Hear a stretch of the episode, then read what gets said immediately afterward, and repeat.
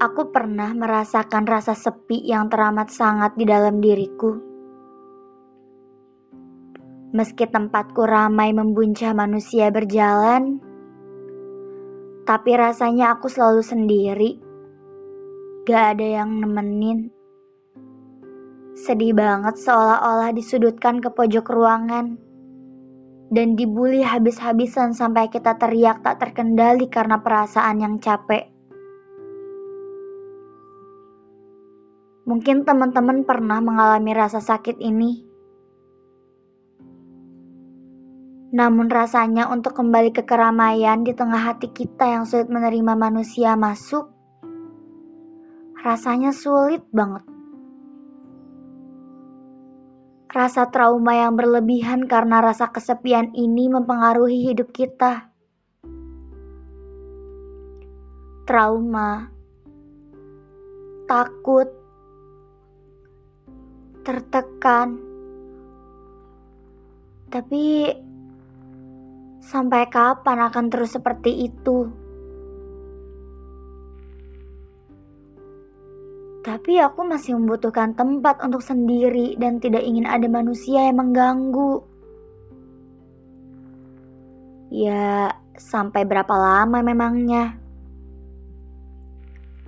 Entahlah aku nggak tahu sampai hatiku siap. Sampai hatiku bisa pergi lagi menuju ramainya dunia dan merasa bebas untuk berekspresi. Tapi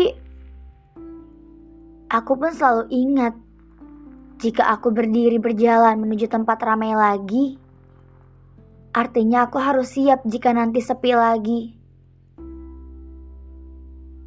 Karena kesepian pun berawal dari tempat yang ramai lantas ditinggalkan dan akhirnya tak berpenghuni. Hanya kita satu-satunya penghuni yang akhirnya merasa tempat itu sepi. Memang pola hidup kan seperti itu, berputar terus-menerus. Kecuali kamu mau stuck di situ aja dan gak ke mana-mana. Tapi nanti kamu akan semakin sedih dan menghancurkan diri kamu sendiri. Berubah itu memang harus. Urusan jatuh lagi seperti dulu lagi hanya tentang bagaimana kita mengelola perubahan itu. Jika masa kesepian dan ingin sendirimu itu sudah cukup, aku sarankan untuk menuju dunia baru yang ramai. Karena berada di keramaian bisa jadi menjadi penyembuh luka kamu ketika sudah selesai di fase sepi. Meski kamu tetap merasa sendiri, setidaknya kamu tidak merasa sepi karena banyak manusia di sekeliling kamu yang bisa membantu kamu.